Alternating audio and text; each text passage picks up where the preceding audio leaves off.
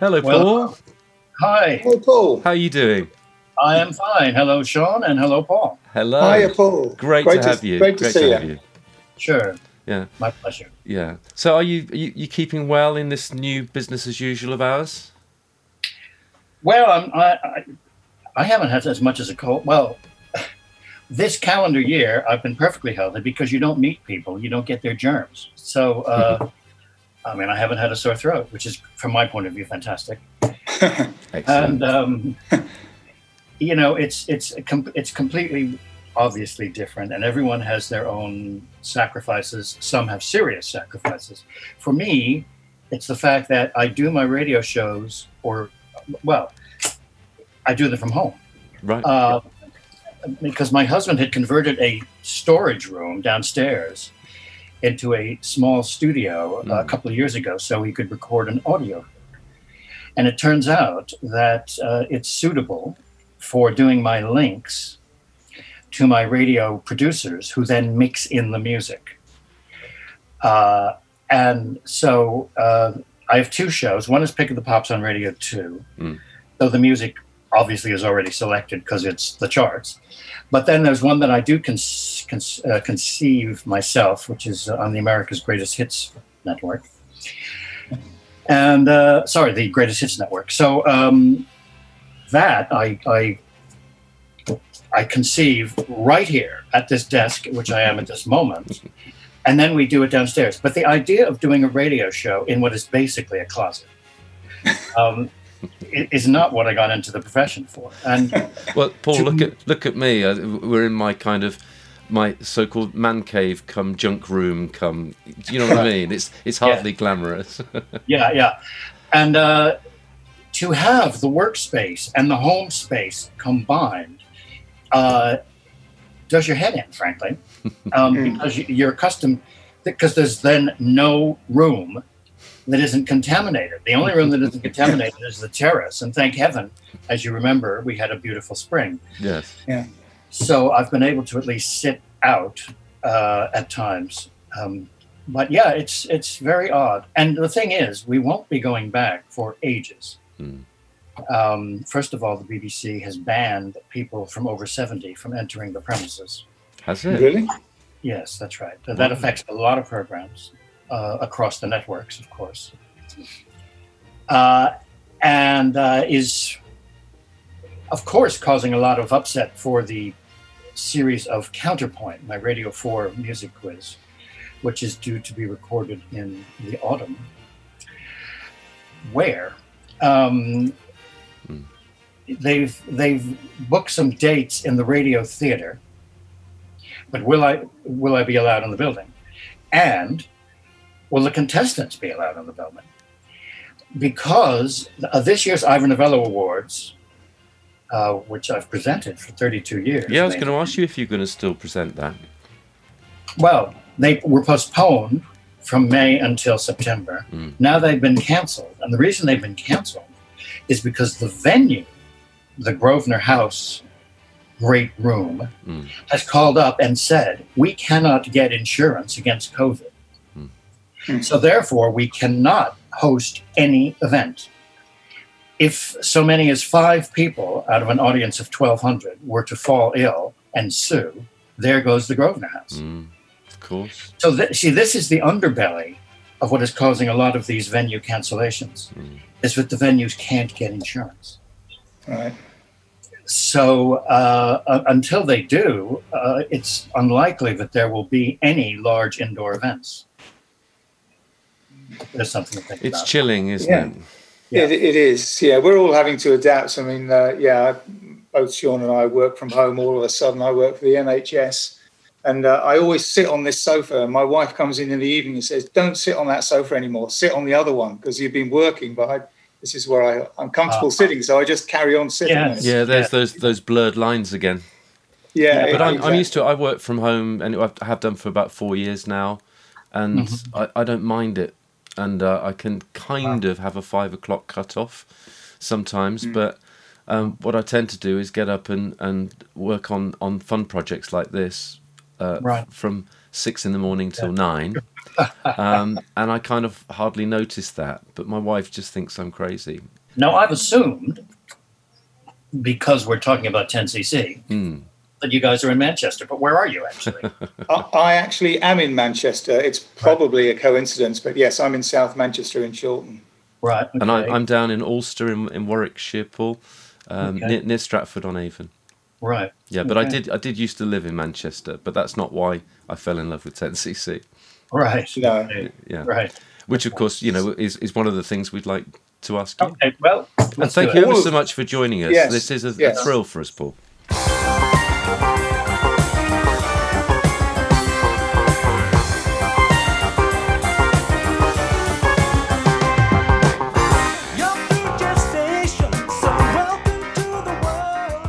Well, uh, uh, because 10cc uh, are an unusual example of an act where I became at least a friendly acquaintance of each of them. Hmm. Yeah. And through the years, uh, it's always been a pleasure to encounter any of them. And as a matter of fact, th- this has nothing to do with consequences, but I had the astonishing uh, experience of being at a charity dinner, Terrence Higgins Trust, and at my table was a young woman who was the granddaughter of Paul Raymond. Oh yeah. Paul Raymond, the Soho multimillionaire property owner. Yeah. So she was uh, the granddaughter of Paul Raymond and inherited his Soho property fortune. Her father was Duncan Mackay. Wow. Oh, wow. Yeah, but here's the twist she'd never met him Oh, I because he lives in Australia, but I had met him. So I was telling her what her father was like. Can you believe it? Um, that's one of life's strangest experiences. That's fantastic. We, we certainly didn't expect to get that little tidbit. But um, m- may, may we just uh, start with our kind of formal introduction, Paul, if that's all right, and then we'll we'll go from there. Are you ready to go, Sean? Absolutely, Paul. Take it away.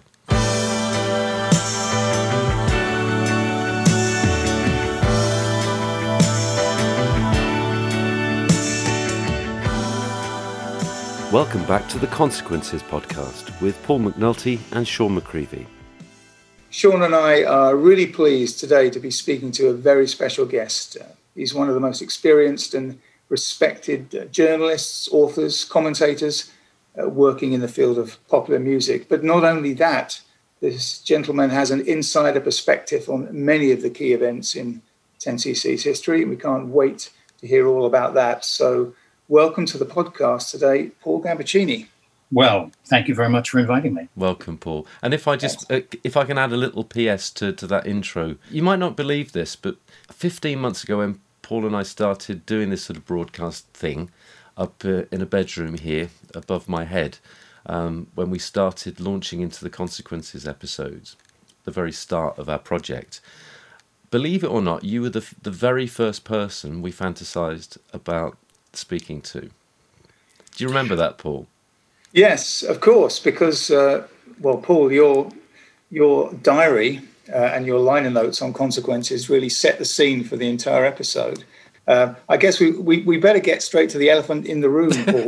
do do you still have your consequences diaries, and have you, by any chance, brought them with you? I checked my tarpaulin and all my equipment and logged them in my diary. My piano still needed tuning.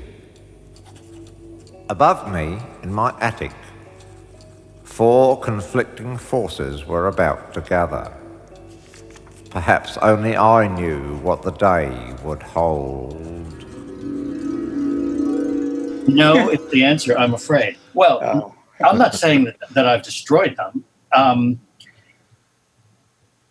like many people under lockdown, I'm, I'm going through some of my uh, back pages, as Bob Right. Dylan might say. Uh, I, I haven't encountered them, but I haven't looked for them. Um, that part of my life uh, was, uh, of course, an offshoot of my work for Rolling Stone magazine, because that's how I met 10cc. Is I did an article on them for Rolling Stone. We'll probably come to that in a minute. Yes, indeed. Please. Um, but um, like Paul Simon, when he was asked, why don't you release albums with the same frequency that you used to? He said, as you get older, you censor yourself more. Right. Instead of just rattling things off, you think, oh, actually, that sentence isn't so good. I'll write, I'll rewrite that one. And, and you find that uh, what used to be a natural part of your self expression is now almost mannered because you're vetting everything.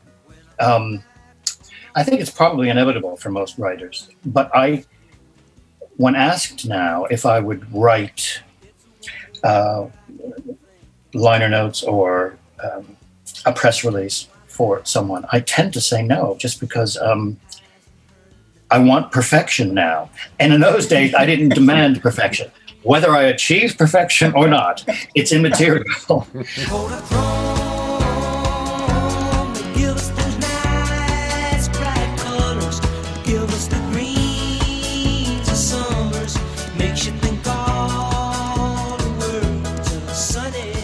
I was in 1973, which was my Annus Mirabilis. Um, the um, uh, writing for Rolling Stone magazine uh, from London. Yes. Now, I was still living in Oxford because it was my final year as a student at Oxford. But I was writing for Rolling Stone. I started on Radio 1 and I began uh, the Guinness Book of British Hit Singles with Tim Rice and his brother. And this was all in the same year. And uh, I, I was in a very lucky position at Rolling Stone because the London editor, Andrew Bailey, though beloved by all, was self admittedly lazy. So I could just say, Can I write a story on so and so? And he would say yes. And the American office would almost automatically print it because they thought, oh, well, Andrew knows what he's doing. So we'll print this. And thus, uh, in 1973, at the age of 24, I had more bylines in Rolling Stone than anyone else, Wow. including this article on 10cc we're going to talk about in a few seconds. Um, but, but in that year, I was just spewing it out. Um, uh, I would uh, interview people, I'd write it up, and I'd give no further thought about it because I'd be interviewing the next person doing that. Yes. So um, I had no time to second guess myself, uh, which is a wonderful form of innocence. I remember, oh boy, here comes a name drop. Uh, I was having dinner with Elton John, and a uh, and uh, with my uh, now ex, uh, which shows you how this was some time ago. But my ex said, "How did you do it? Um, so many albums and hits in such a short period of time because we're talking about the golden age of Elton, Yes. which is when he had seven consecutive American number one albums, two a year. Yeah. And he just said, we didn't think about it. We were young men, we were doing what we loved, and we just got on with it. who walked me down to church when I'm 60 years of age. When the ragged dog they gave me has been 10 years in the grave. Well, that's exactly what the attitude of all of us, meaning our generation, was. Perhaps because there was almost no money in it, believe it or not, because this was before Margaret Thatcher, which means the tax rates were very high. And uh, the, the business hadn't cottoned on to the fact that you needed to pay artists a lot of money. So everybody was just doing it for the love, basically Mhm. and we all mixed. I remember uh, Tony King, who's the only man ever to work for the Beatles, Stones, and Elton, has said he longs for the 1970s when everyone mixed naturally at the same events Yeah. artists, secretaries, DJs, journalists, promo men, A&R men, because everybody was into it for the music. And there was so much music coming out because everyone was still doing one or two albums a year, unlike today. So you'd meet everybody all the time. And so there was a kind of equality which really was lost when the economic caste system uh, came into being. But uh, we all loved that period of time, and, and that was the period of time when I got to know 10cc.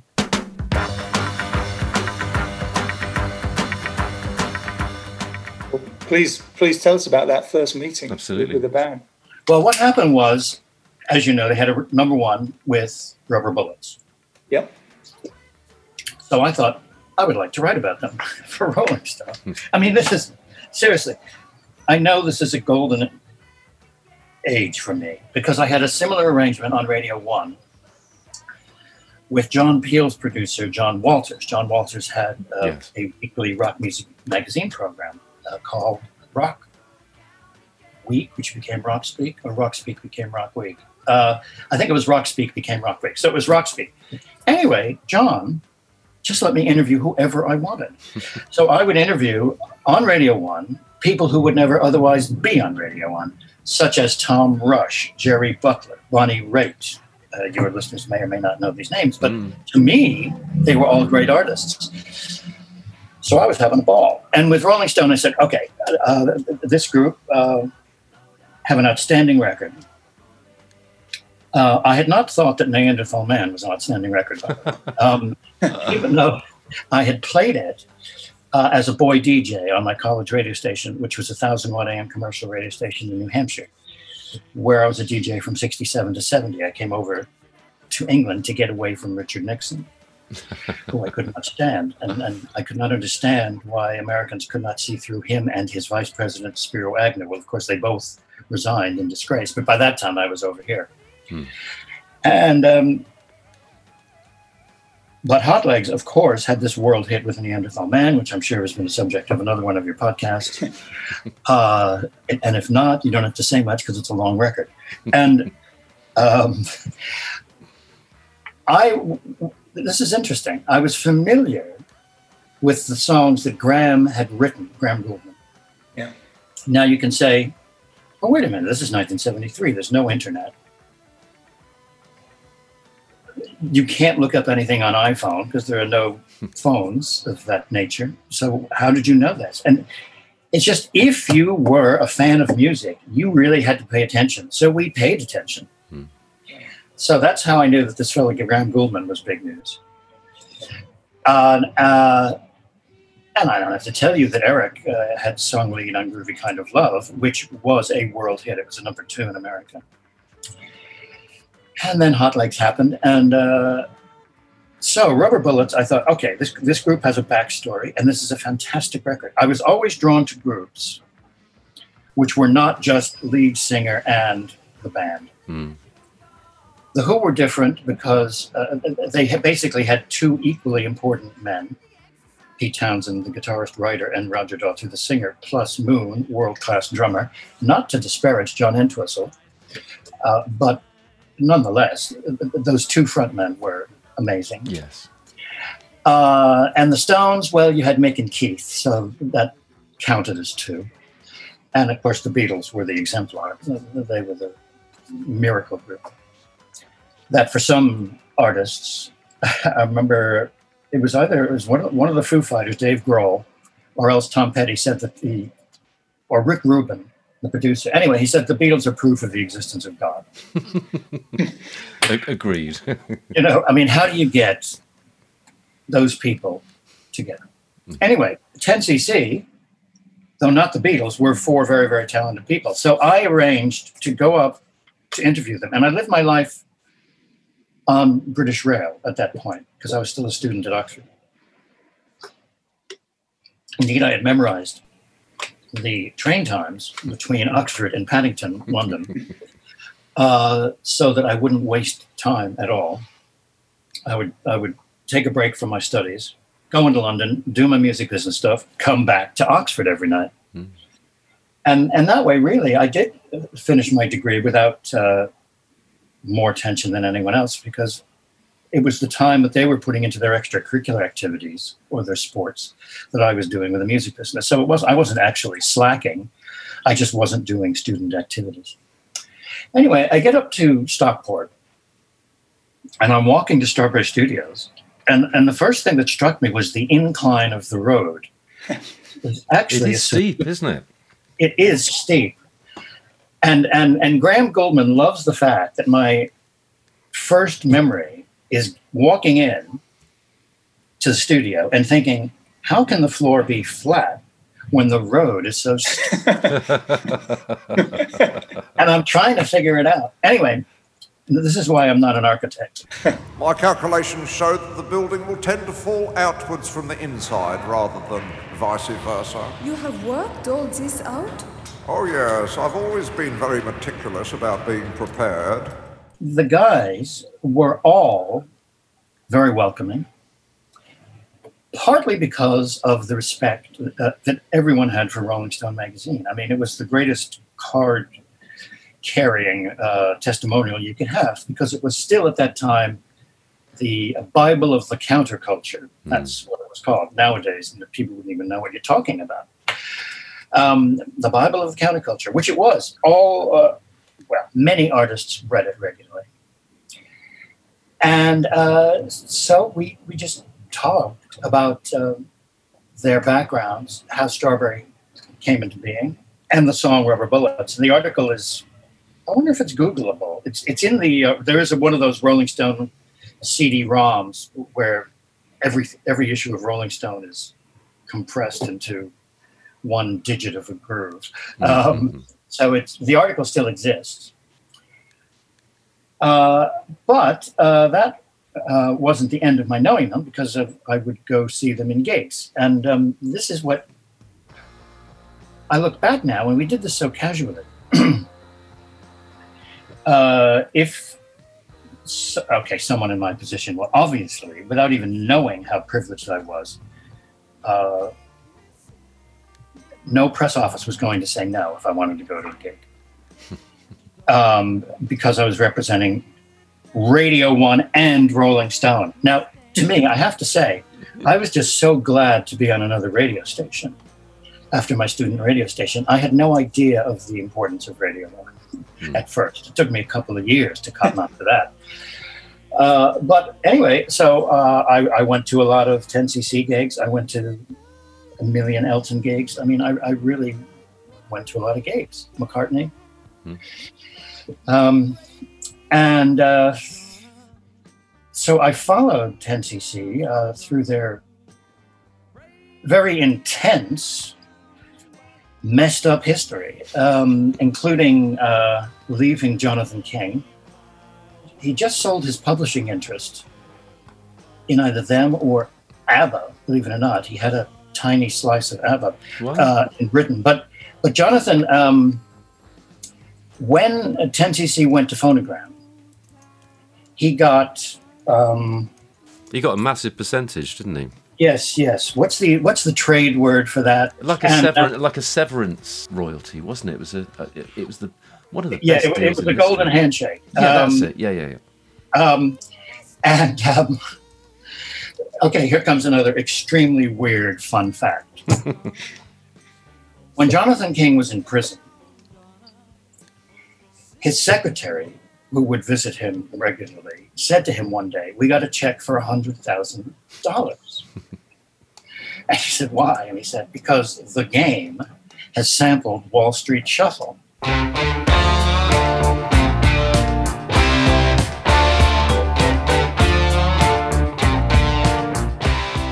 Now, there was a rapper in America called The Game. And The Game happened to have a number one album. It was his period of fame. Yeah. And so, for the publishing rights to Wall Street Shuffle, Jonathan King got $100,000 while in jail. Now, this is the ultimate example of earning while you don't work. um, Passive income. override, override. That's the expression I was looking for. Uh, yeah. Override, yeah.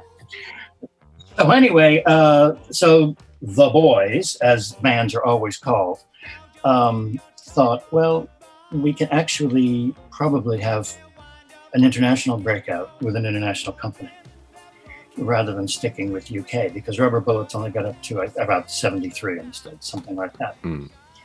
So uh, they signed with Phonogram, and uh, of course, the original soundtrack uh, happened. She doesn't need money.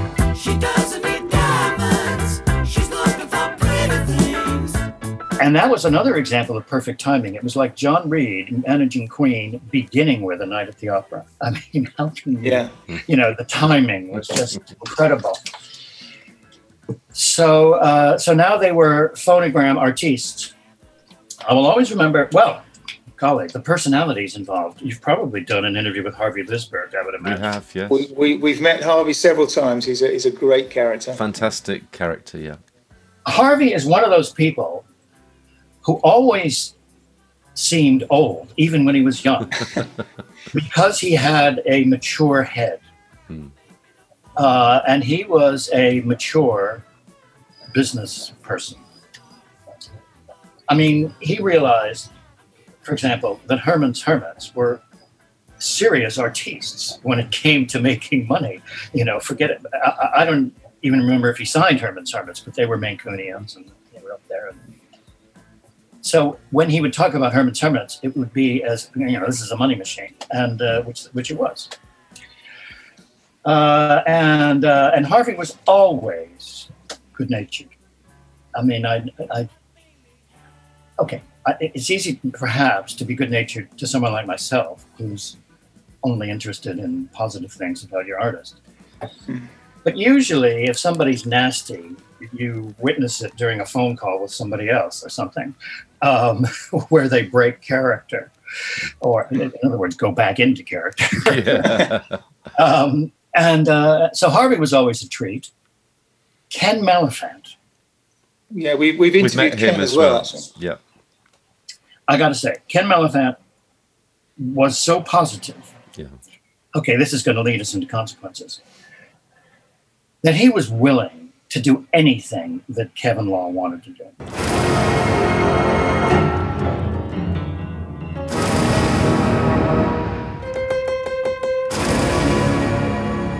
He thought along the lines of 1970. Now, what's 1970? 1970 was the year the 60s ended, and I don't mean that in just the most simplistic sense. The Beatles became four artists. Diana Ross and the Supremes became two artists. Curtis Mayfield and the Impressions became two artists. Simon and Garfunkel became two artists. And all of them were successful. So, if 10cc become two artists, they will be equally successful. Well, that was the 70s uh, thought process. Yeah. So he just gave Kevin Lol an open check. Of course, they'd made a pile on I'm Not in Love and the original soundtrack. Hmm. Uh, for people who don't know, I'm Not in Love, in addition to being a number one in Britain, was a number two in Billboard in America. Yes. Uh, and it, indeed, it still made uh, um, the Descendants of Phonogram a lot of money when it was on the Guardians of Galaxy uh, soundtrack. Right. So Jonathan King did not have an override on that. But anyway, um, I'm Not in Love was just a world hit. So Phonogram thought, okay, let's do it. Two acts now. And so Kevin and Lol uh, had a brilliant, in retrospect, a business proposal, which was to come up with a business proposal that you could not refute because you could not understand it. How very, Uh, how very true. We are going to make an album to show the artistic possibilities of a new instrument we have invented called the gizmo. But, and that siren sounds a little bit like a gizmo. yeah, yeah, where I live on the south bank of London, you occasionally get this. Yeah. That's siren sound. So, uh, what uh, what was the gizmo? Well, the only phrase that music executives can understand was a guitar synthesizer. Hmm. Well, they knew what the Moog synthesizer uh, had done, and it is pronounced Moog, even though everybody says Moog but his name was Moog. Stevie Wonder had showed us what was possible. So everybody said, "Oh, great! You know, this is going to be like a talking book." By Stevie Wonder. You know, all of the stuff is on the synthesizer. Great. Okay. So, uh, but they weren't going to record it at Strawberry because they'd broken up, and uh, they were going to record it at the Manor. Mhm. And I remember when they said to me, "Would would you come to see us at the Manor?" And of, of course, uh, that's a rather general expression, you know. And I'm thinking, which manor? um, but no, it was the manor. And Were, were, were you still in Oxford at the time, Paul? No, I'd left Oxford University. I lived in London. So now I was getting the train to Paddington going in the other direction. uh, but at least it was a familiar route. Wasn't this where Mike Oldfield had done some work? Absolutely. Tubular? Yeah, yeah. Yeah, Tubular Bells was recorded there, but but the first the first half of Consequences w- was recorded at Strawberry North Okay. uh, in in in the middle of the night because I think they had to running as a commercial enterprise they had to get out during the day to let other people come in. But Kevin Lol worked through the night, and as you say in your liner notes, they stayed overnight at the, the Piccadilly Hotel, I think, in, Yeah. in the centre of Manchester. Yeah, and I think it just became untenable, didn't it? Because they were only able to grab, say, midnight to nine o'clock in the morning or something at Strawberry, and I think maybe as the the pressure got heavier from the record company, they found that they had to spend all day in a studio. So maybe, Paul, that's why they they moved to Manor. I, I You don't came know. to the manor? Yeah, I don't yeah, know. just to Oh, maximise the recording another time. It's nine o'clock in the morning. You've been this way before, but something seems to be different, and you can't quite put your finger on it at all. there is another reason. Uh huh. Okay. There, there were two attitudes towards making a record in the 1970s. One was a genius minority view, which the police had. Mm. Their first album cost them £6,000 because they had it ready to record the second they walked into the studio. So they just walked into the studio, did it, and that was it. Yeah. So they made a pile of profit. On the other extreme was Fleetwood Mac, and they would just go into a studio and just noodle away, as they say in the music. And of course, there were five of them, and they would spend hundreds of thousands of dollars recording an album. Hmm. Okay, now they could because they were profiting, but that's throwing a lot of money away. Unfortunately, that was the attitude that Consequences had.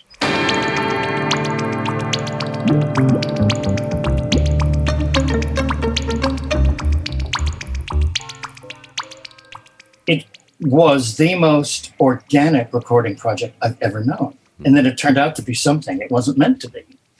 Um, so they, they get down to the manor, and what you say was first a virtue, they can record 24 7. But this meant that they did just record whenever they wanted to. And they thought, you know what? It'd be nice to have Sarah Vaughan sing this song. So Yeah. they'd wait until they could get Sarah Vaughan. Uh, so Sarah Vaughan got flown in. And uh, she, uh, and that was a great track, by the way. Yeah. yeah, Absolutely. Whatever happened on that lost weekend? Yeah. Um, but in no way was the album set out to be a demonstration of Sarah Vaughan. it was meant to be a demonstration of the gizmo. um, but once you start, as with some novelists, and you don't know where you're going to go, you go to some mighty strange places until you finally decide, oh, that must be the end. And, uh, so it was that novelistic uh, approach. And um, so each time I would go back, I would be surprised uh, because there'd be somewhere else. Total mission creep, wasn't it? Basically. Yes, the ultimate example, and we might as well cut to the chase, is Peter, Peter Cook. Yeah, yeah. Uh, because uh, I remember the original decision was is this going to be a single album? Or now is it going to have to be a double? Because there are so many things we can do, we can make it a double. But once Peter started, they couldn't stop him. and and it wound up, as you know, a triple album, Yeah. which meant that it was a box set. It wasn't just a double album. And um, when I, uh, you know, I, I had not known Peter personally until this. But my actually single most vivid memory of consequences concerns Peter because when Phonogram were launching it, consequences, they did so in Amsterdam. Were, were you there, Paul? Yes, I was. Mhm. They, they flew in. You well, you must have heard about it. Then they flew in the European press again. Yes. Money, shmoney. Soft sell overkill. Everybody's wearing them. See you at the party tonight. Uh, but in those days, again pre Thatcher, expenses could be deducted from tax. Right. So record companies did the most exorbitant uh, press kit, press runs, press trips. I mean, and two of the most infamous, you, you probably know, um, United Artists, I think it was, flew uh, a, a, group of British journalists over to New York to see Brinsley Schwarz. and they arrived too late for the gig. Wow. So nice to. New York. Um, Island flew a group of us to uh, Edinburgh to see Kevin Ayers uh, play in the Edinburgh Festival. And because we arrived during the day and he was going to be on at night, we had a nice little trip to Perth. I remember a side trip to Perth. And then Kevin Ayers came on late at night, completely sma out of it on something or other, and basically ruined his career because the, this was the, he was in front of the whole press and he just blew it. Um, poor guy. Hmm. He came so close to the big time. And then uh, I remember uh, Bron, Bronze Records, which was the label of Gerry Bron, flew a plane load over us to the Piz Gloria restaurant in the Alps, which was where on Her Majesty's Oh Secret yes. Service. Yeah, yeah. film. That weird shaped uh, restaurant up the mountain. Yes, that's right. Yeah. Wonderful. And uh, so there was actually a plane load of this. Well, all Europe, Europeans. This is European wide. This is for Uriah Heep. I mean, Dear this God. album by Uriah Heep. You know, this is not Sergeant Pepper. Um, and we, we, so we get there, and I'm on a plane, and John Wetton, who was on that album playing bass for Uriah Heep, okay. uh, and, and and he, of course, uh, became more famous with Roxy Music, and then hugely famous with the group Asia. Yeah. And anyway, as we're uh, coming into land at Bern, in between two mountains, and it's a private plane, and it's kind of uh, shaky. John said, "This is something I never have grown to like." Meaning the landing of a private plane yeah. anyway, so we then had to take a coach and then a cable car to the Piz Gloria, where we were all advised uh, not to have more than one drink because of the rarefied atmosphere.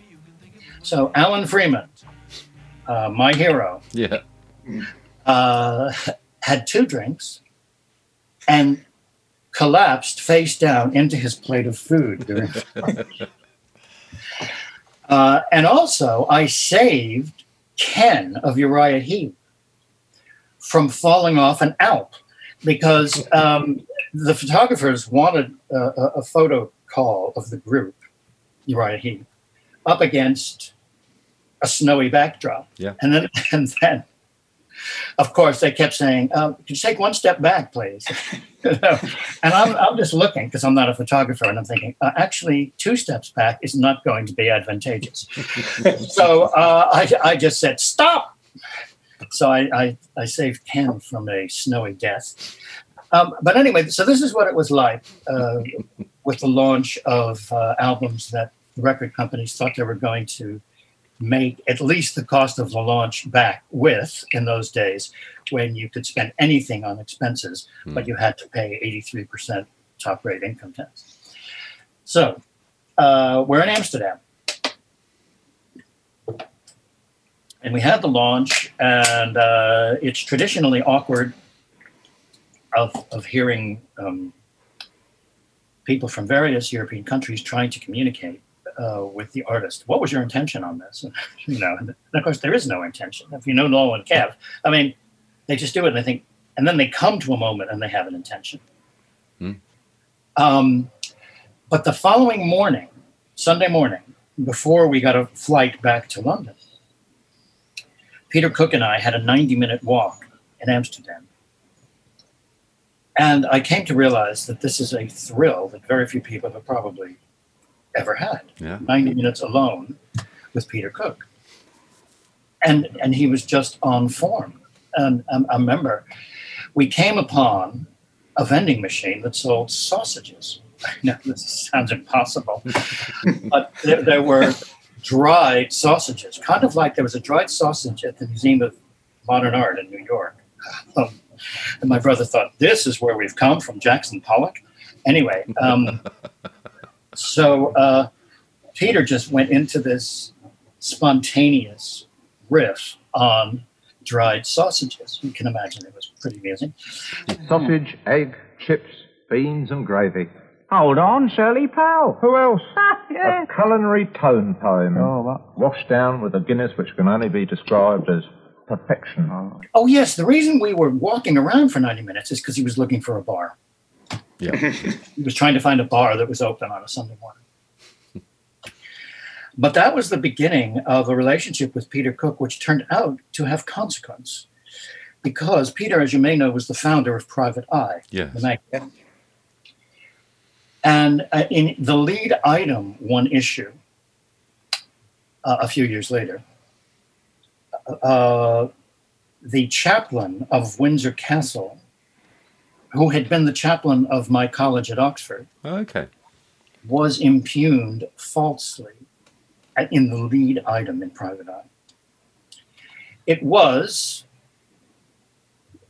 politically speaking, an attempt to get a dig at the Queen Mother because the Queen Mother liked this chaplain. But of course, you can't say we don't like the Queen Mother. So you, you go after the chaplain. And the chaplain came to me and said, uh, What do I do? Um, you know, this is a false statement. And I said, Well, I'll go see Peter. And I, I, I went to Peter in his home in Hampstead and I explained to him. And he said, All right, I'll have them fix it. And son of a gun, the next issue of Private Eye, the lead item was a retraction. Hmm. The lead item because the uh, falsehood had been the lead item. And Peter insisted that they give it equal prominence. So Peter was to me a real gent. I had loved him anyway because I had been present at the Amnesty International benefit Oh, when he had done Here Comes the Judge. wow. One Which of, one of was- British comedy's classic moments. Wonderful. It was the greatest live moment of comedy I'd ever witnessed. And uh, of course, the other people who were supporters of Amnesty in the business were there. The various Pythons were there. Billy Connolly was there.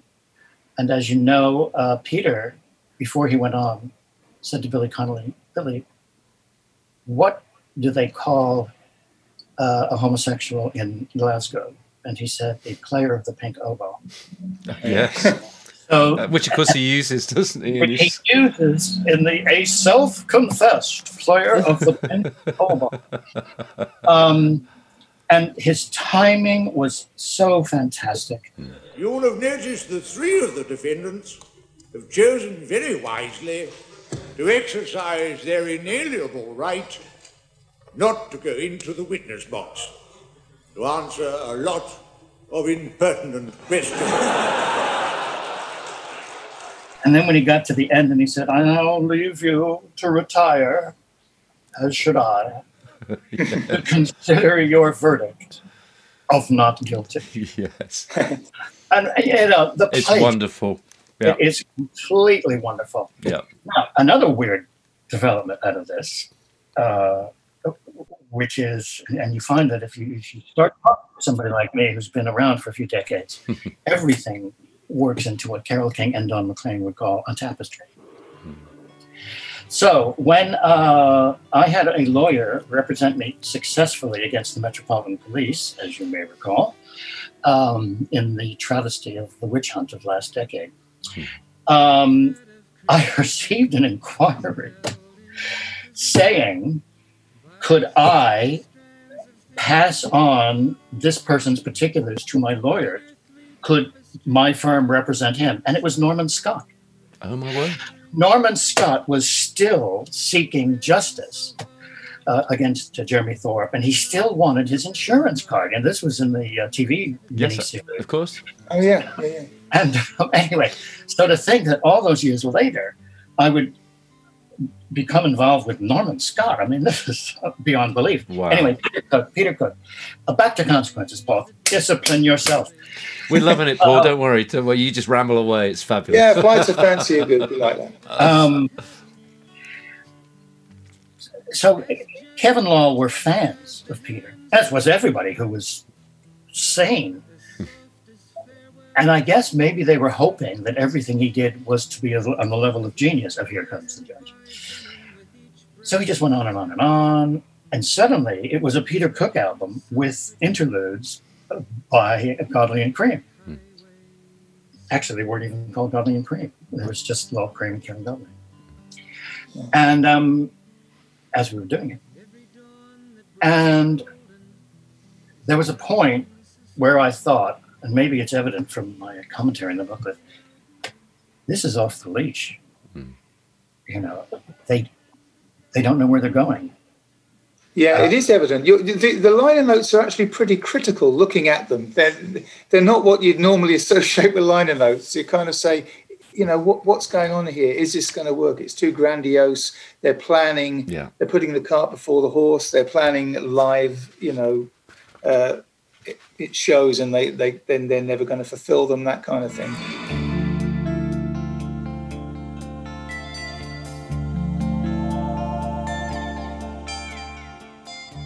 Yeah, you must have seen what what was happening. The fact that the very, very first item in your in your diary is um, in capitals. Um, I don't know if this is going to work. Oh yeah, I, I mean, that's that says it all, doesn't it? Really? Yes, yes. Well, y- y- you know, one of the first things they showed me, because remember there was a visual aspect to this as well, Yeah. was the construct of the big head with the open mouth. yeah, I mean, you guys know what I'm talking about. Absolutely. yeah, yeah. But the thing is, in real life, it's tiny. Right. Uh, um, I mean, it would fit on your desk, whatever size your desk is right now. Um, now, th- they made it look using perspective and lighting like it was gigantic, and I, Yeah. I really admired that. But I thought, you know, we- we're we're we are making a mountain out of a molehill here. Um, you know, it's successful in terms of this big head, but is it going to be successful with everything? Um, if someone had actually suggested a budget, then there might have been a plan. Okay, you know, just as radio uh, DJs have to back time, that's the verb that we use. You back time, so you know that if you're going to get out at a certain time, you better put such and such a record on 15 minutes before. There was no back timing on this. There was no. You've got to have uh, side three, track two completed by such. Uh, so, and I thought, I mean, I, I loved going there. I always loved seeing and Kev, and, and the food was great. um, and it was pretty. It was a pretty location. What's not to like? Hmm. Um, but I just thought, thank God I'm not paying. Um, and by the way, uh, the manor was uh, subsequently the site of one of the most incredible gigs I've ever seen. Richard Branson threw a huge party. And the cabaret were this unknown American group called the Stray Cats. Oh. And they did a version of Stop in the Name of Love, which is so fantastic. I thought this could be a hit single. Hmm. Now, I, so I came away from that gig thinking Stray Cats are a hit group. I didn't, of course, realize that they'd have the hits they had. I thought they were going to have Stop in the Name of Love. But um, nonetheless, um, they were just so good. They were so photogenic. My God. Mm. Um, but then, my guest uh, at that party stepped on a blade of grass. He was barefoot. And it, like a paper cut, went deep into his foot. So I'm looking at this foot. There's no blood, but there's there is like you can see about half an inch into his foot. I'm thinking, Good God. And also, I remember Richard Skinner, who was uh, on Radio One. At the time, I think he was presenting part of. Oh, he came from Newsbeat That's right. And he uh, he he then got onto the Saturday evening, a Saturday afternoon program, which followed mine. Actually, um, it, it was the interview program. Yeah. Andy Batten Foster was also on it, but Richard uh, uh, got a bit um, tipsy, and he he said, "Paul, I just want you to know I'm not after your show." And I, I said to my guest, I said, that means he's after my show. and then, and then uh, about five minutes later, he came round again. He said, Paul, I just want you to know I'm not after your show. and I said to my guest, that means he's after my show. um, but anyway, the Manor was a beautiful place, uh, idyllic. Who wouldn't want to record there? Indeed. No, I mean, try to imagine a country environment. A beautiful, how much of it was authentic, I don't know, but um, period building, nice food, quality studio, record at your own pleasure. I mean, huh, no wonder they just stayed. You know, maybe they just wanted to live there. Um, but anyway, finally, uh, I think Ken Maliphant finally pulled the plug after three discs. Duh. and uh, I mean, what was the cost of the card for the box, for heaven's sake? Yeah. I mean, no wonder it cost 11, 12 quid to buy at the time. Crikey. Yeah, yeah. So um, it comes out. Okay, Fatal, no hit single. I mean, the first single only got to the 30s or 40s. I forget what. You know, there's no I'm Not in Love. Whoops. There's no even I'm Mandy Fly Me. You know, um, y- you then get into Damage Limitation. And I remember they uh, remixed a single to try to get a hit single off of it. First thing in the morning or something like that. Five o'clock in the morning. Five o'clock. In the morning. Which is a wonderful track. It is a wonderful track. You know, this isn't to say this isn't a good album. Yeah. It's just it's just not a pop album. But Um, Kevin Lol, Kevin Lol were, you know, they were art, they were artists, art students as well. Do you think the whole, I mean, they were obviously a bit fed up with the 10cc machine, and, it, and this was their, uh, this was the way they got away from it. Maybe it was the process that was important, not even the end result when it comes down to it. And that's certainly that's certainly the Lol's philosophy even now, isn't it? It's Yeah. all Yeah. about the process. Yeah, well, I uh, I would agree completely because uh, they were artists. Uh, the fact that part of their art was making records Yeah. and was the most commercial part of their art at the time didn't mean that they thought that any other form of their art was less expensive. For example, when they made the album L, Yeah. Yes. they a- they phoned me one night and said, uh, "Would you uh, do a spoken piece for our album? Yeah. We we've got a character called the Bad Samaritan." This is the Bad Samaritan. Hello, loved one. Sorry there was nobody here to take your call personally. However, we understand what you're going through. How you've traveled life's highway with your smile on upside down. And now you think you've found the ultimate answer to all your problems. Don't be hasty. Why waste a life? Wait till there's a crowd down below. Give a little when you go. We were going to ask you about that, Paul. Funnily We know enough. him well, yeah. yes. All right. Okay. Well, yeah, they just called me at home Hmm. and said and said, "Okay, would you say this?" And I said, "Wow." Uh, You know, it it, it, it doesn't It's sound. dark. this is not my image. But on the other hand, uh, I trust you. Yeah. And they said that in context it worked. I said, "All right." So I did it over the phone. I literally phoned it in. I was going to ask about that because I wonder whether they recorded your voice beautifully and then put the phone effect on it, but it actually was a phone call, was it? It was a phone call. Fantastic. Hey, fast forward uh, more than a decade later, uh, and it's the London premiere of the film Wayne's World, yeah. which I am strangely hosting. um, but I'm glad to host it because it's a good movie. Yeah. And uh, Mike Myers' brother comes up to me shyly and says, Are you the bad Samaritan? What does he Oh, really? yes. Fame indeed, Craig. And, and Mike Myers has said that he received a lot of his education in British music from his brother, right. who's just crazed for British rock music. Hmm. And I thought, now this is hilarious. How many people in the world know me as the Bad Samaritan? well, Well, there's two. one. There's two here, and there's a few hundred, I reckon. Of our listeners, yes. Yeah, yeah. Right. Okay. So that's how that happened. Um, Wow. and you see, but as I knew them, and of course, oh my God. uh, I, I just recall when Kevin came to um, a birthday party I had once, and he uh, retired to a room with Elton John. Um, it was not for sex. Let's put it that way. Anyway, um, no, sorry. You may wish to take that out. I don't know, but anyway, um, in other words, we we would go to each other's houses, Hmm. and I forget. Did Kevin own Keith Moon's old house? Yeah. Yes, he did. He did, Did. yeah. Because I was there for Keith Moon. Uh, and Keith Moon, I got to say this. I mean, if he liked you, he loved you. Hmm.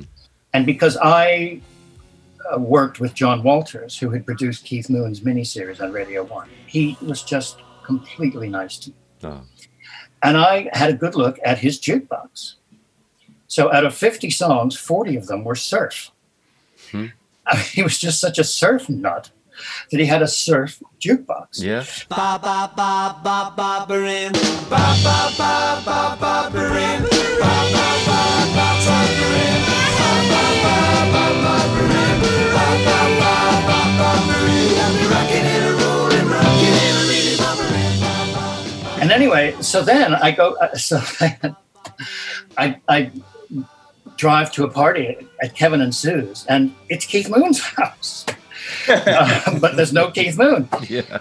Um, that was kind of strange. But uh, as I said, everybody was sharing with everybody else in every way. And I remember Lol saying to me one day when they had just started making videos, and he said, We have just seen something,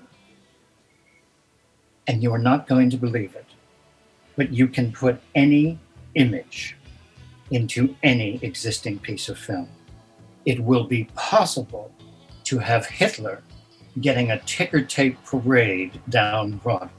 Hmm. Now I thought, what? but of course, nowadays that sounds like the simplest of deeds, Yeah. which millions of children can do on their computers. But in those days, that was real cutting edge tech. Right. And, and what those guys were doing with their videos was cutting edge tech. I mean, that, that cry uh, Mhm. film where the, the faces were morphing into each other. No one had ever seen that. That's why that song went top 20 in America because MTV wanted to keep playing the video. Yeah. Yeah.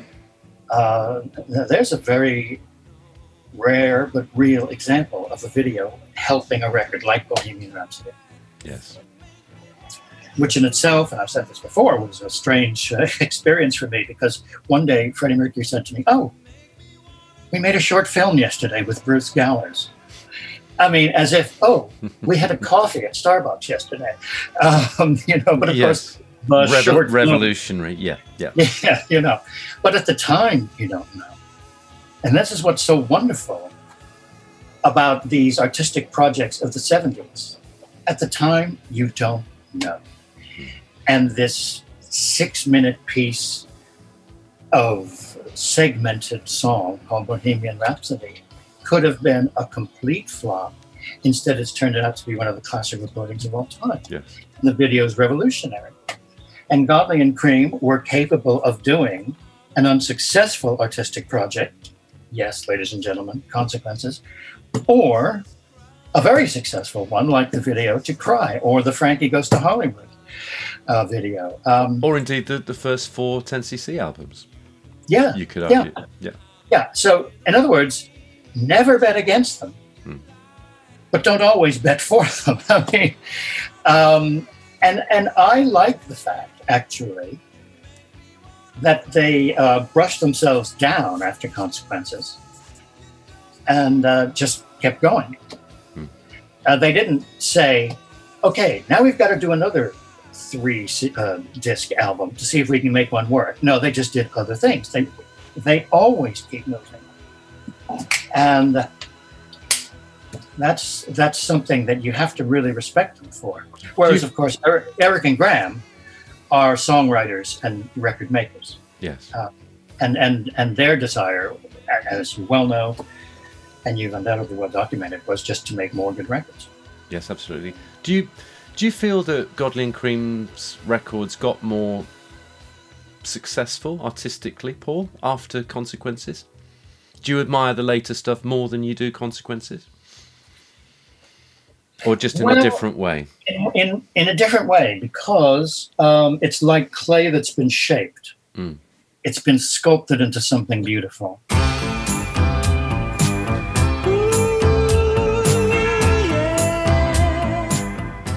I mean, even in Wedding Bells, for example, the, the sort of rush of sound. I mean, that's like a miniature version of Unknown.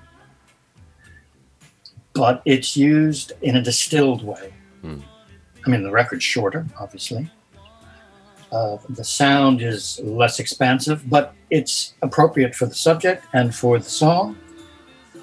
And that's a key to success in popular music when you are appropriate to the project, regardless of length, people will stay interested. The problem with consequences is now there were very few people in the in the marketplace who were interested in hearing a 10cc song, followed by some strange instrumental, followed by Sarah Vaughan, followed by Peter Cook commenting. Yep. I mean, I mean that that's really a night out, as you know. Yeah, Yes. particularly in 1977 with with punk, it was the timing, as as has often been said, was couldn't have been worse for consequences. No. Yes, the, the timing and the economy. Um, Yeah. because Let's remember that uh, this was the year of uh, crisis. What crisis? I, I, I, I mean, I, I mean, 1979 was the election, but I think 77 things had started to go really sour. We'd had the 73 to 75 period, which everybody knows about, for the power cuts and the three-day week, and TV goes off at 10:30, that kind of thing Mm. but protracted uh, labor relations disputes uh, is 77 and 78. And it's where we got into this very unfortunate situation, which we even had at the BBC, where the right to strike became the necessity to strike, to show that you were men, to show that you were uh, not weak. You had to go on strike. So we even had. Um, we were waiting at the BBC. uh, You know, uh, are the unions going to go on strike at some point? Sure enough, um, one Friday uh, there was a technical union, and I don't know which one. So uh, all four, for there were then four networks, collapsed into one single sustaining service, and a program was drawn up for the weekend as to who would be on when, and it would be people from different networks taking turns. Now, Friday evening, it started with Kid Jensen, and he actually had to do it. You're listening to the BBC Radio All Network service, and this is Kid Jensen, hoping you've enjoyed the last two hours of music. So he was BBC Radio for that Friday evening. And I was due to be BBC Radio on the Saturday afternoon, and I thought, I really don't want this to happen. And thank God, uh, having been convinced that they meant it, management made a deal with the unions. And so I could go back to being just Radio 1.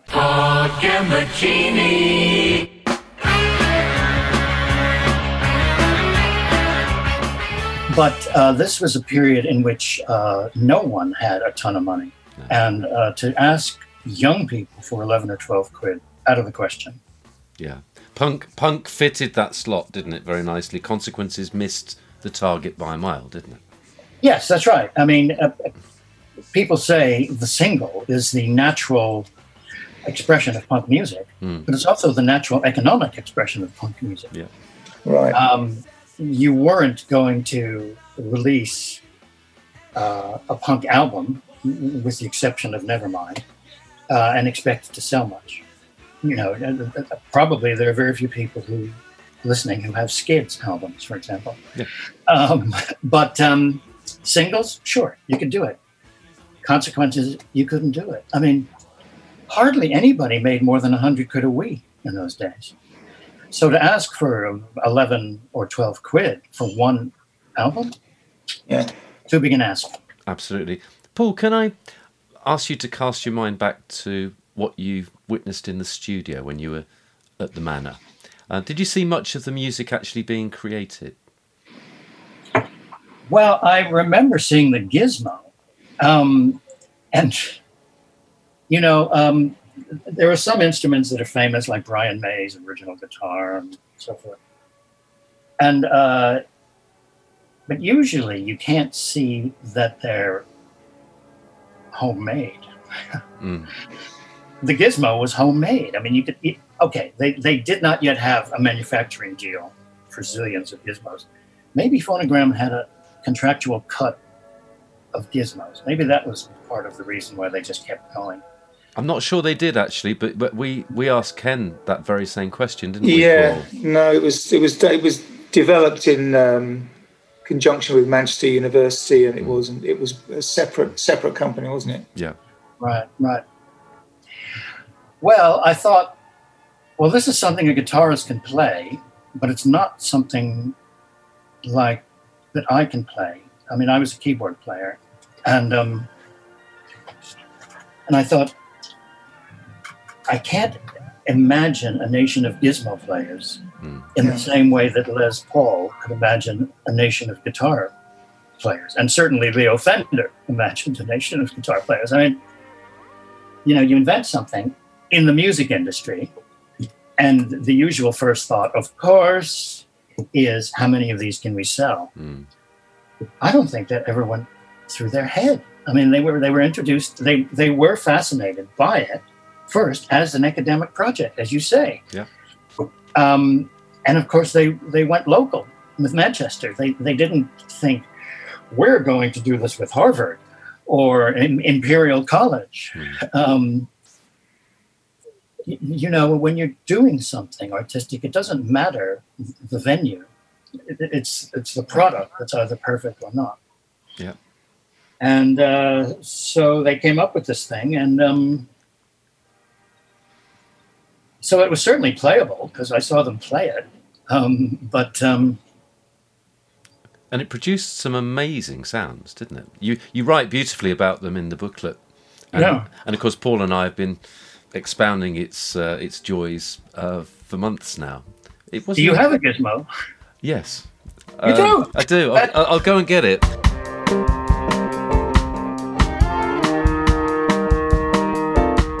Yes, we, we bought one. Uh, we bought one between us a few months ago. Because of, because of lockdown, I've never actually seen it in the, in the metal, as it were. But it, it's it's affixed to Sean's guitar. The other thing with the gizmo, of course, is you actually need to bolt it onto a, a guitar. So you need to Yeah. decide that you're going to ruin or at least change irrevocably your existing guitar before you before you use it. So it's not it's not a simple thing, you know. Uh, No.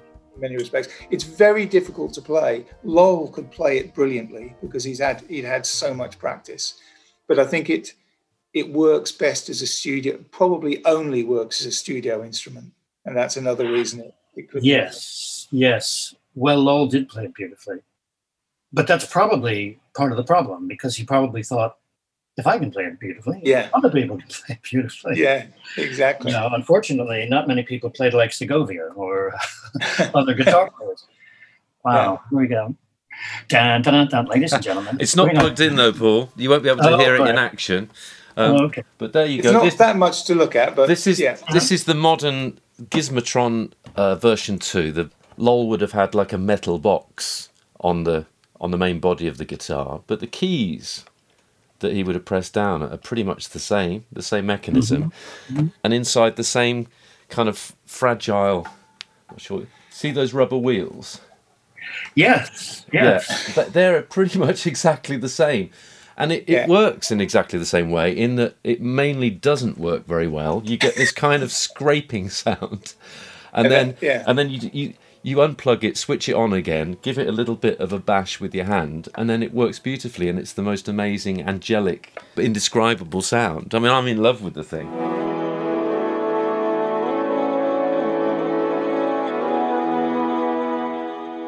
Well, uh, that that means that your mind is capable of entertaining two different thoughts at the same time. Yes. Because you have to both play the guitar and the keys. So well done. Yeah, but in fact, Paul and I recorded um, a, a, single recently, uh, a 10cc cover actually, "Ready to Go Home." You know the Graham and Andrew Gold song, uh, which i and it's got oodles of uh, of Gizmo on it, um, and that was purely indulgence on my part, I have to say. Um, Right, We'll, right. we'll send you a copy for you to to um, kind of ponder and wonder why the hell we bothered. Yeah, yeah. you mentioned Andrew Gold there, and um, I had the honor of interviewing his mother, Oh, Marni wow. Nixon. Of course, yeah, right. Wow. Uh, now, uh, of course, what a family. His dad had won the Grammy for writing the theme from Exodus. It was the song of the year, the only instrumental to ever win the uh, Grammy for, for Song of the Year.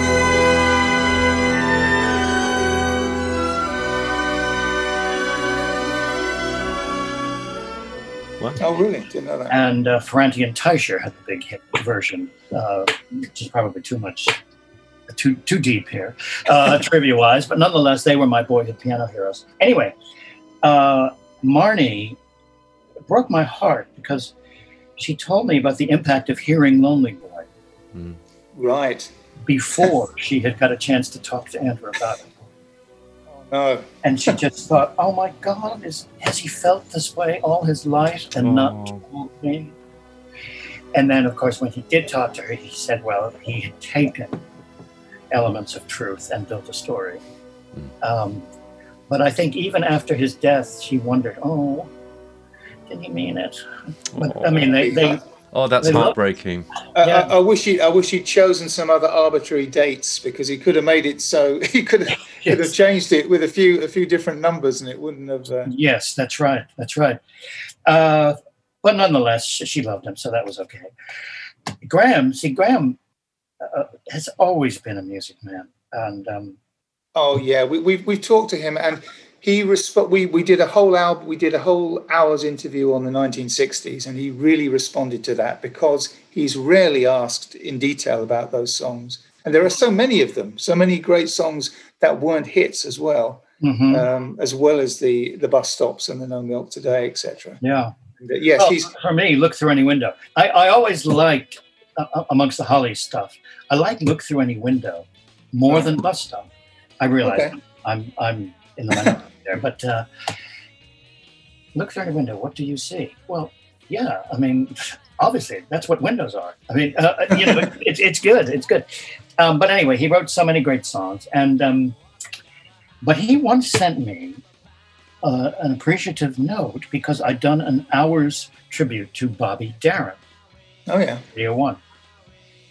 And I thought, well, now there's a man of music, because if because if if somebody knows all of Bobby Darin, then then he's interested in all kinds of music. Because Bobby Darin, as you know, who died in his mid 30s from a heart complaint, he always knew he had.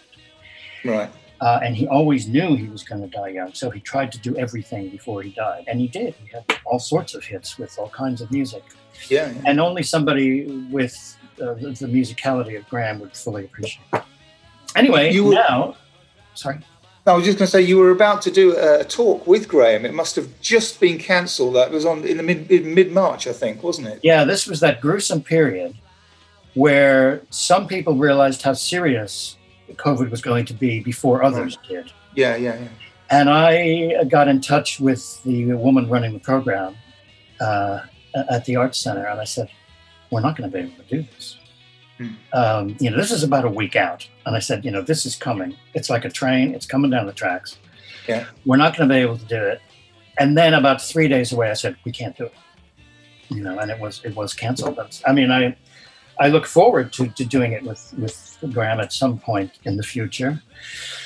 Uh, I, I did one chat with Kevin actually at the Oh. Ivy Club in London. Okay. Yeah, and that was only hmm, three years ago, something like that. And then we had dinner with Sue. That was nice. hmm Um, I haven't seen The Sisters um, in years. Um, which of the sisters is still on the scene? now, only your audience will know what I mean by that.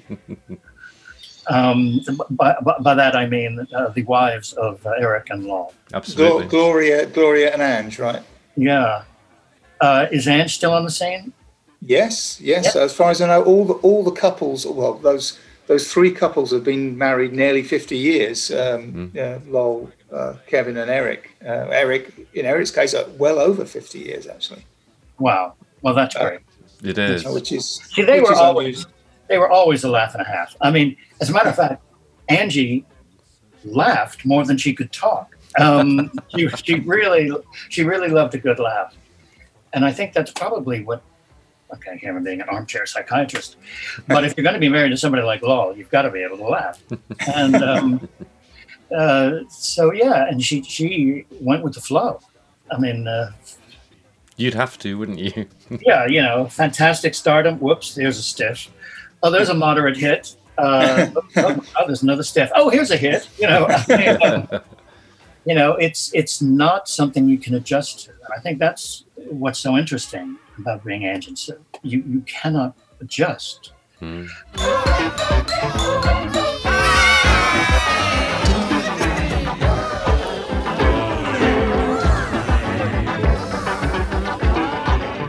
We've great, gratefully interviewed both Kevin and, and Graham more than once now, but uh, Eric is is difficult to get hold of. We nearly got there, but he kind of pulled out the last minute. But Lol um, apparently just doesn't want to engage in any of any of this kind of retrospective thinking, though he would dearly like to talk to him. I just wondered Mm. if um, have you seen him recently? Well, no, i- i- is he still in California or is he back? Yes. Yeah, still in LA. See, he's in LA. So LA to me is the dead zone. I mean, I, I've I've not been there in about over ten years now. Um, I used to live there, Paul, and it drove me bonkers. I like Yeah, the, I liked the weather, but there was just something about it that drove me crazy. It, it felt um, very insincere, but maybe that was were, I don't know. no, there were three things about LA that drove me mad. One, the idea that there could be a place of natural beauty, which committed aesthetic suicide by producing smog.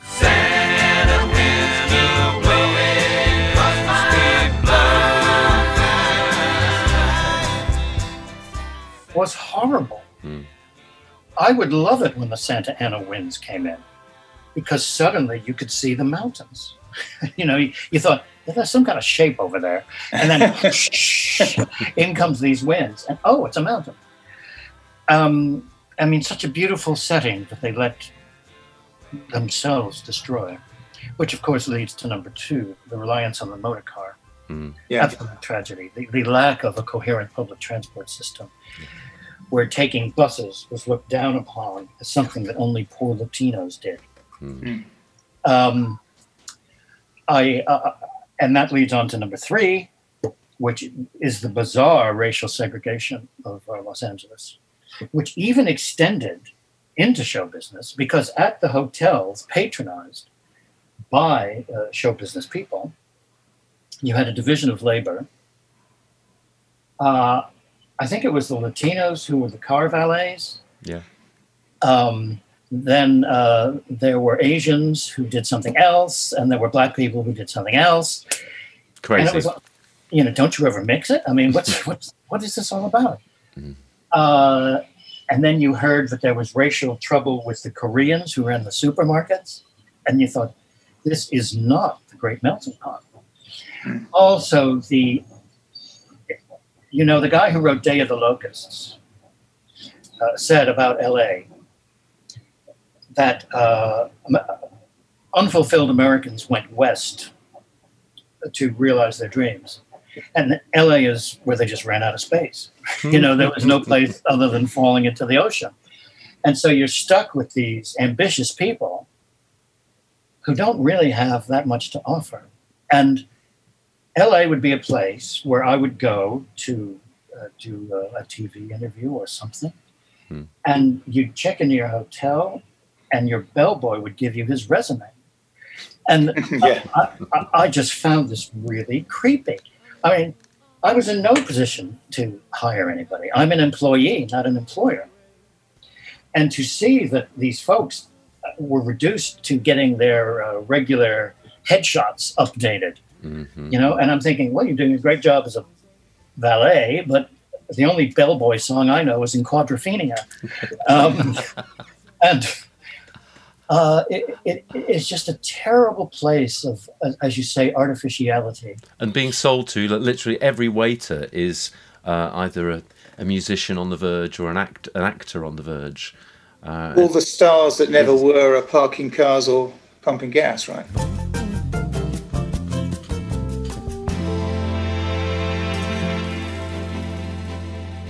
Yeah, That's, yeah, right. That's a absolutely. great line, but it's true.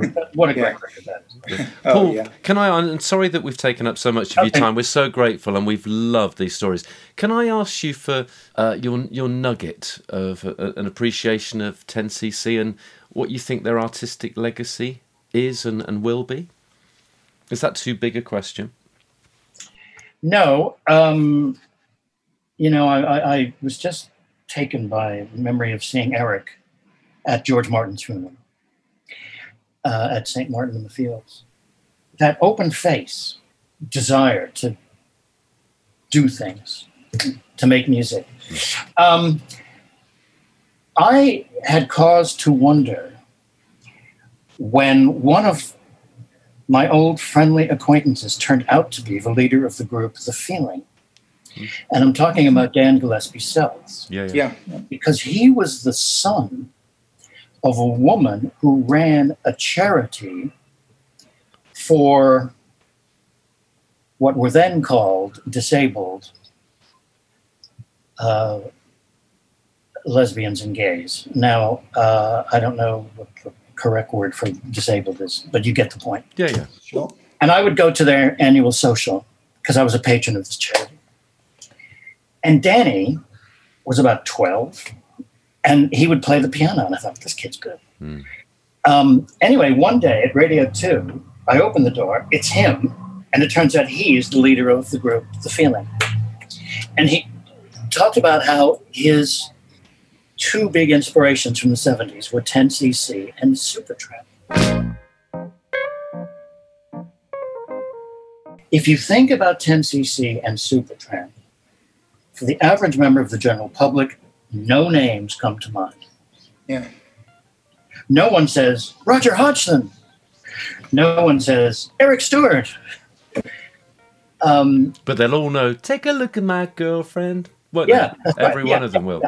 yeah.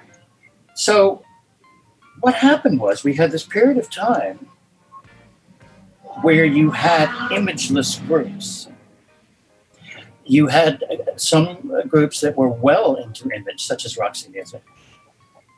But then you just had groups that wanted to make records. If you asked me what Graham Gouldman ever wore on any day I've ever seen him, Yeah. I wouldn't be able to tell you.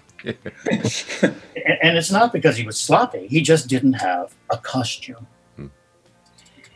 and part of popular entertainment is visual and so the people of the world knew the names of the spice girls because of their images they were the first group since the beatles where everybody knew their names um, bowie uh, is even more loved than he would have otherwise been because he had his images. Yeah. 10cc and Supertramp never were interested in images. I mean, if you were to say to Kevin, you're going to dress like this tonight, I'm sure he'd give you a good slapping. Yeah. I mean, you know, uh, this just wasn't them. And and because of that, no one says John, Paul, George, and Ringo. They, they don't say Eric, Graham, Lol, and Kev. To me, that's a shame because if you put all of their work together, as you guys do with your podcast, there's an incredible body easily eclipsing some more popular and better known artists. But because it was fragmented in so many different names and in so many different ways, from Graham's compositions of the 60s to Lol and Kev's videos of the 80s, uh, and those are things that aren't even 10cc. I mean, you know, this this is a very significant uh, arts lab, uh, but they're not pop stars. Yeah. That's the difference, and that's why if we can try to bring this whole thing back home, consequences never got the attention it deserved because there were too many good ideas lumped together with too many unrealized ideas. And the attention span of the public is not six sides of an LP. Right, right, right. You're bloody well right. You got a bloody right to say. Certainly not now, and even not then. Here, here. Well Are you said, sure Paul. didn't, Are you sure you didn't have that written down beforehand, Paul? no, no, I didn't. Okay. Beautifully, beautifully said. Um, Paul, it's been an absolute pleasure. Thanks so much. Okay. Well, blessings. Fantastic. Thank you so much, Paul. Cheers. Yeah, Bye. Cheers, Bye-bye. Bye bye. You got a bloody right to say. You got a bloody right to say. The things we do for love. The things we do for love. The things we do for love. The things we do for love. The things we do for love. The things we do for love. You've been listening to the Consequences podcast, produced by Paul McNulty and Sean McCreevy. Thanks for listening.